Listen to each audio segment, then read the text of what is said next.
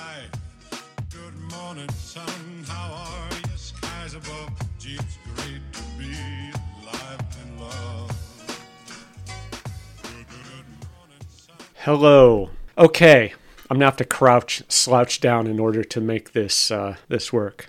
Um, happy holidays and welcome to another uh, antic-filled story time of something that, like, just one little thing didn't go right, and that sent me on a journey in seven different directions, only to come around to finally, like, discover and look at the actual problem that was, you know, we were investigating, and, like, duh, it was right there. But it's a journey, right? And in such journeys, you tend to learn all sorts of new random things, which happened. And I bumbled into all sorts of things that, like, I, maybe I knew at one point, but honestly, I just don't remember. And I'm like, I swear I've done this before. Nope, I clearly didn't. Um, so I made all new mistakes all over again for at least the second or third time. So that was very entertaining. And okay, I think audio is good. So let's get into this. So I'm gonna have to take these off because I, I can't slouch the whole time. Okay, that's better.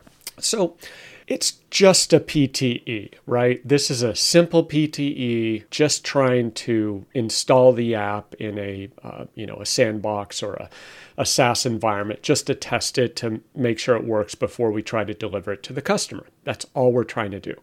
It works in dev. VS Code sends it to our Docker container just fine, tests out fine.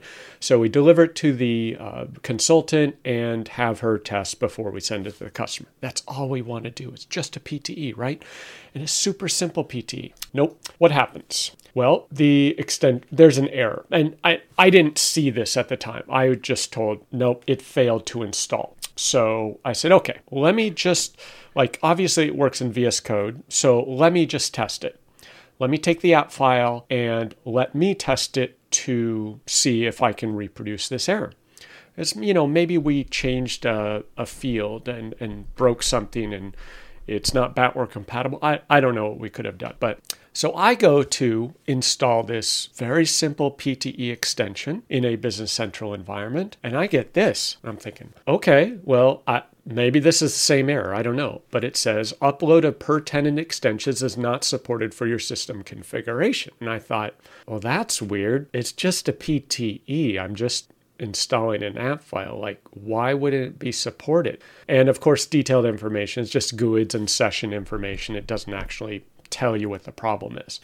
So I'm like, huh. I thought, hmm, well, maybe it's because this is a PTE and my environment has my um, my app source ISV license file. I thought, oh, you know, may- maybe that's it, right? Because like it's saying no, you have a license file with your app source object ID range, and this is a PTE. Like, no, it's not supported. And yes, I know you're probably yelling at the, the computer, your phone, or the podcast or whatever. Bear with me. This is just my my very clumsy way of of having a learning journey here. And so I was like, okay, let me go to my my new BC container script, my BC container helper script, and let me remove my license file, my FLF file, because that's got my ISV number range. Well, the reason I did that is because I remembered, I actually remember random things that have very little consequence on my life. Uh, but I remembered that someone told me that the test toolkit does not require a license. So it's like, oh, okay, let me just rebuild this Docker container without a license file because I always just include test toolkit so that it's there if I want to use it. And so uh, both Christoph and Tobias had responded to a, a separate tweet a while back saying that Test Toolkit now does not require any license. And Tobias says you actually shouldn't need a dev license for the toolkit anymore. Okay. So then I try to remove my license file. And while trying to do that and other things, I had a new sidetrack. So forget about what I was actually trying to deal with at the time. While playing with my PowerShell script, I got this error. The term image name is not recognized as the name of a cmdlet function script, blah, blah, blah. PowerShell error while trying to run my new BC container script that I always run. I just had removed the license file and changed it to a different license file, I was trying different things. Can you spot the error, like the cause of the error? And again, maybe I knew this six months ago, 12 months ago, year and a half ago. I don't know. I probably have come across this. I had no recollection of encountering this error though. And I'm like, what is going on? Now, if you are watching this video, you uh, instead of the podcast, you will see there is some color coding going on. You will notice that some lines are in blue and one line is in blue, but it's a different blue. So you have blue number one, dark blue, and blue number two, light blue. And PowerShell very helpfully has two shades of blue to tell you you are doing something different, wrong, whatever. So you will notice that after my dash include test libraries only, the image name parameter is light blue whereas the other parameters are dark blue. Now, I have include test libraries only in the backtick, whatever that thing is called, and then image name parameter, but image name is in light blue. I was like, why? Like, what's going on? Well, I'm staring at that, like trying to figure out what it, what is causing this problem. And those who work with PowerShell regularly, or actually remember this, will know that if you have white space after a backtick, spaces, tabs, whatever, that will, I, I guess, negate the backtick and say, oh, I have a space, therefore I want to end this command. Oh dear. PowerShell, PowerShell, PowerShell. I would say that goes into the worst design award, like Hall of Fame. That if you have a space, something invisible, at the end of a line, it just negates the actual visible syntax of the line in the entire command. Just saying. That is a really, really bad design choice. So, for whatever reason, that's PowerShell. And so I somehow had a tab or spaces or something at the end of my include test libraries only backtick line. And that put image name dash image name on a separate line or, or parsed as a separate command. So don't do that. Now, I got response to this saying, well, yeah, it's pretty obvious. Like several people knew this, but at least one person didn't. So hopefully this saves some time for the one or two people that didn't know this or forgot it or whatever, didn't realize it. So that was a side journey I went on. Okay, so back to the story. So, what happens when you remove the FLF file from your new BC container script, even though you were installing the test toolkit? Because previously we saw some tweets that said the, li- the license file is no longer re- required for test toolkit. So I gave it a try, and that does not work. Why? Well, you will get an error. It, will install some test libraries, but then you'll get an error. Microsoft Test ERM app, your license does not allow you to publish ERM test data admin guide. And it's because I'm not including a license. So it seems a license is required for Test Toolkit because there is a catch. Further testing revealed um, I, I had tested this before and it turns out that that didn't work. And so Christoph, uh, very kindly, back in April, he did tests and he realized that there is some nuance to this. Basically, if you are doing the full test toolkit, which includes MS standard tests, you do need the license file. But if you're only installing test libraries, like whatever that means. I don't know exactly what that includes and doesn't include and what all the components are. If you're only installing test libraries, no license is required. So that's the distinction of when a you can get away with no license file. Okay, so that kind of solves that second, you know, side journey that I went on. Okay, so let's try that. Let's, uh, you know, with or without your FLF license. In this case, I added it back in because I was doing five different tests trying to figure out what's going on. I said, well, let me do dash include test libraries only because I only want test libraries, right? Eh, wrong again, Steve. Luke noticed You cannot use include test libraries without include test toolkit. Come on, really? Like, how am I supposed to know that? I'm just some clueless guy trying to bumble through this. If you go to PowerShell, you pull up new BC container. Now, maybe the wizard can pick this out. I, I don't recall if the wizard or if the wizard now has this option, but you'll see include test framework only, include test libraries only, include test toolkit. Like you can check one box, you can check two, you can check three. You can check any one of those. And like it doesn't error out, it'll just do dash include test libraries only. But if you actually take the time to search for this option, you will find a blog post from April of 2019, which is about 14 years ago in my lifetime. And Freddy helpfully notes if you add dash include test libraries only, that parameter, keyword, the operative word being add, then you will only get test libraries and not the test code units.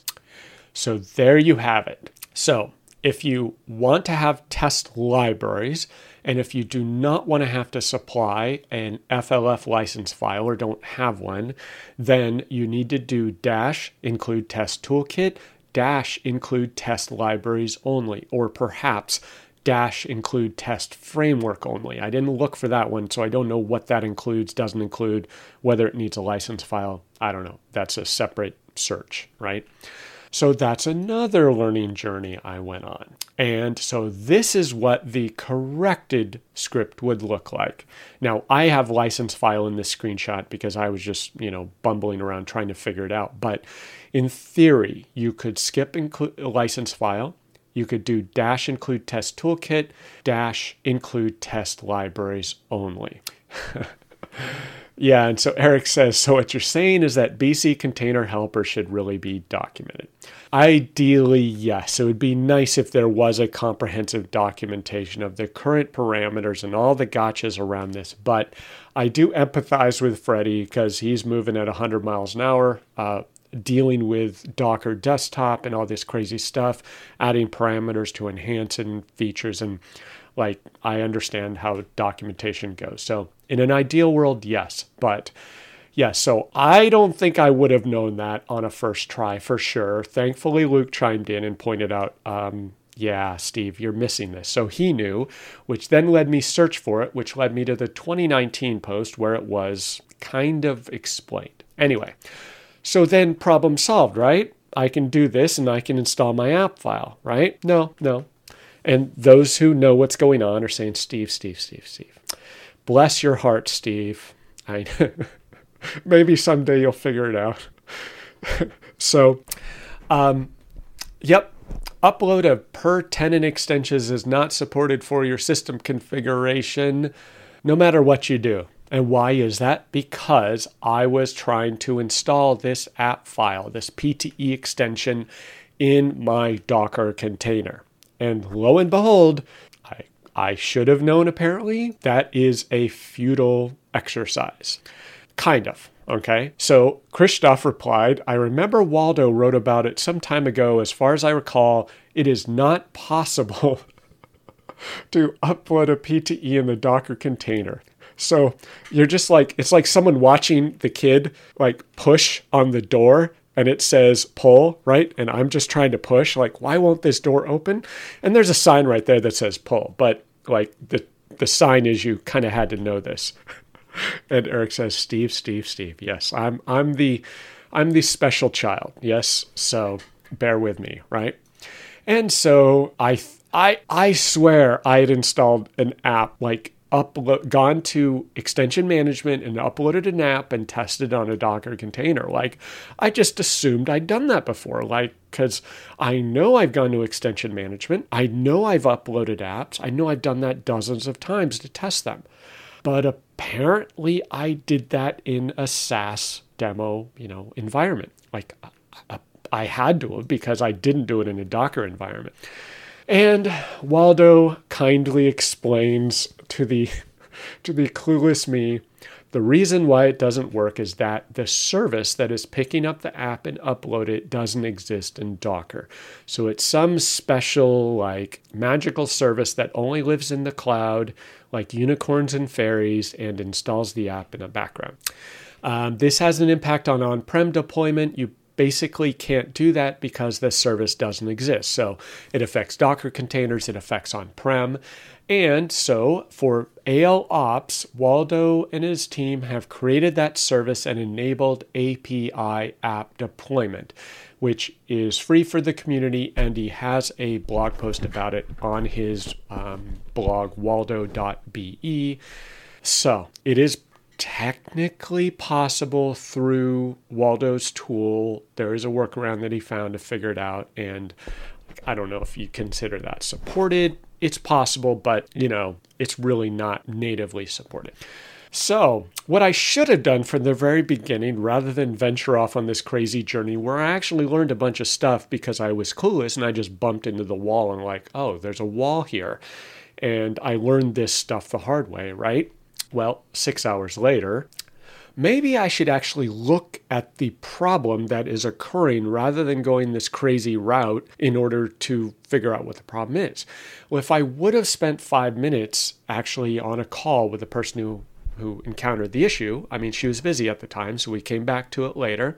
I looked at this and the extension failed to be deployed successfully. Like, okay, I get that. View the error details. Well, error details only say the app or one of its dependencies does not have a version that is compatible with other installed apps on the tenant. And I'm thinking, this is just a simple PTE. In this case, it's a custom API. I'm like, what dependencies does it have? Like, we don't have any dependencies except a dependency upon the API v2 extension, or whatever it's called, the, the standard Microsoft API. Ah, okay. I think I know what's going on here. And I said, What version is this tenant? And she said, Steve, duh, I've told you three times this is the tenant that isn't upgraded. And I'm like, but it's okay if it's on 19.0. It doesn't need to have been upgraded to 19.1 because we're like 19.0 should be fine. We're not like targeting 19.1 specifically. So, like, why is this a problem? She's like, Steve, no, you do not get it. This is the version I'm on. And I'm like, what? And let me zoom in for you there. This tenant in December of 2021 is still on 18.5. I'm like, what? How is this possible? Like, you should have been upgraded a couple months ago. And she's like, I know, that's what I've been trying to tell you. This tenant isn't upgrading. I'm like, I thought this was a 19.1 upgrade issue. I didn't know it was 18.5 to 19.0. It's like, why haven't you fixed that? She said, I've been trying, I've been scheduling, it keeps failing. I'm like, oh, well, that would explain the problem, right? Because our PTE is targeting version 19.0, like platform 8.0, I think it's called. And this is 18.5, so this now makes sense. Like, duh, I didn't have to do all these things. If I would have known this, I've been like, yeah, there's your problem. So, strangely, because she had mentioned that to me before, I had tweeted about this. I'm like, hey, I thought it was a 19.0 to 19.1 issue. Um, so that's what I tweeted. But it turns out it's an 18.5 to 19.0 upgrade issue. And I'm not alone, or she's not alone. Saurav tweeted on the 7th, yesterday, what does this mean? Failed to update and the reason for the failure is being determined. So he has a customer that this has been failing for over a month, 18.5 to 19.0. And the, you know, what's the first thought? Oh, well, you may have a customization or an extension or an ISV solution or a PT or whatever that is preventing the upgrade from occurring. Saurav replies they do not have any PTEs or ISVs extension, which is exactly the same as this 18.5 environment that is failing update. No extensions, vanilla environment, yet it's still failing. So here we have two cases, two, you know, known cases where I've bumped into both of these. So I'm going to guess there's more than a couple out there. And uh, this is, like uh, I think the upgrade was scheduled for today, rescheduled for today. I'm guessing it's going to fail again. So I'm going to follow up with my friend, check with her, see if it completed, but I'm guessing it failed and it's going to require support case. So if you are seeing an 18.5 to 19.0 update fail, I'm assuming you'll need to do a support ticket and figure out what's going on because it's strange. Whatever it is, there's no there's no information. Maybe there's something in if you have app insights enabled, maybe there's some telemetry signals that are going on. But um, yeah, like could you decipher it? And even if you could, like you don't have any extensions, like what can you do to facilitate the upgrade? Like change dimensions or you know fix a transaction? Who knows? So Anyway, that was that was the journey all because we were just trying to release a new version of a very simple PTE. I went through all of this. So this is kind of why I don't get anything done. Like I, I, I just want to get some work done. No, that is not possible. I'm sorry, Steve you have to hit every pothole, every hurdle, every red light along your journey just to get back to the beginning and realize oh, there's nothing you could have done about it anyway. So, anyway, that is my life. So, that was fun. So, if you are deploying to PTE, cheers to you. Good luck with that. On a different note, totally unrelated. so, I think it was yesterday, day before, I got this notice from SonicWall, and you may know if you've seen prior live streams, I am the lucky owner of two SonicWall products, and boy, if you want to punish yourself, I mean, I can heartily recommend SonicWall Network Gear if you really like punishment. Now, on the upside, you will learn all about bugs. You will learn all about firmware issues. You will learn all about bricking your appliances. You will become intimately familiar with the SonicWall support process and how um, mediocre to horrible it is. Um, it's not as bad as Microsoft MPN support. I, I would not I, I wouldn't slam anyone that hard, but it is not great. Let's put it that way. Um, not necessarily the frontline support person's fault. It's just it's just such a bug riddled firmware uh, release process. So I got this notice that there are new um, security vulnerabilities that were found in my VPN appliance, my SonicWall VPN appliance. So it's a hardware device. And this isn't the first time. So, like a year ago, they discovered some zero day vulnerabilities in this de- device, and they said literally unplug it. So then they patched it, issued a firmware. I installed that firmware, and then I realized that my VPN appliance didn't work. So I'm like trying to reboot it, trying to figure out what's going on. Had a support case, and I like it literally wouldn't turn on. It wouldn't boot. And it turns out there was a bug, apparently a bug in the firmware that either physically damaged the memory or so severely corrupted the memory on the device that it was bricked, like completely bricked. It wouldn't even get past the initial power on process. Like the fans would turn on high speed and just stay on it couldn't even get to just the initial boot process. It was dead. So I had to RMA that device, swap it out, get a new one because of their firmware updates. And then, like, okay, so then they have, have me install the same firmware genius move, right? Because at the time they didn't know that their firmware was bricking these devices. And then a couple months later, I see the firmware update come out and they have a note yes, may cause memory corruption, preventing the device from powering on. So they're just bricking devices out there having to replace them. So then I update that firmware, and there's like an interim one that I updated to. Well, same thing happened again. The device wouldn't boot, was unresponsive. Now, this time I could boot into safe mode. And so I did a support case. The guy's like, yeah, something's wrong. Roll back to the prior version. So basically, I've had two firmware updates in the last year. One physically just trashed the device, the second one made the device unusable, and you have to roll back in safe mode. And so now they come out with this new vulnerability uh, patch, a firmware release that patches eight uh, security vulnerabilities. Now, I don't know if these security vulnerabilities are in the underlying like Linux subsystems they're using or if they are unique to the SonicWall SMA VPN appliances and, and you know whatever firmware uh, functionality or web web server they're using. You know, I don't know if it's an Apache issue or what. So I need to go look at some of these CVEs and see. But you know, stack based buffer overflow, authenticated command injection, file upload traversal, um, confused deputy, like remote command execution, heap based and stack based. These are uh, moderate to severe uh, CVEs. So like I need to patch. So I send a message to SonicWall support. I'm like, okay, is this a stable release? I've had two of your firmware updates brick my device. Is this one going to brick my device as well? And of course, they replied, no, we have several customers using this firmware just fine, right? Just as they did when they had to RMA my entire device because it was physically destroyed. Genius. So here I go, like, should I not patch for a week or two? Should I patch and brick and RMA and you know, roll the dice? Who knows? So that's what I get to do, like on a Friday or this weekend, um, and see what happens. So Anyway, if you want some adventures, you have lots of free time that you want to burn doing some crazy stuff, I recommend SonicWall. They are a excellent source of time wastage. So, Eric says, Steve, Steve, Steve, Steve, Steve. Yes. like, I, I feel like the court jester, like I'm the comic relief. Like, I, I seriously, I don't intend to do these things. But anyway, with that, let me crouch again.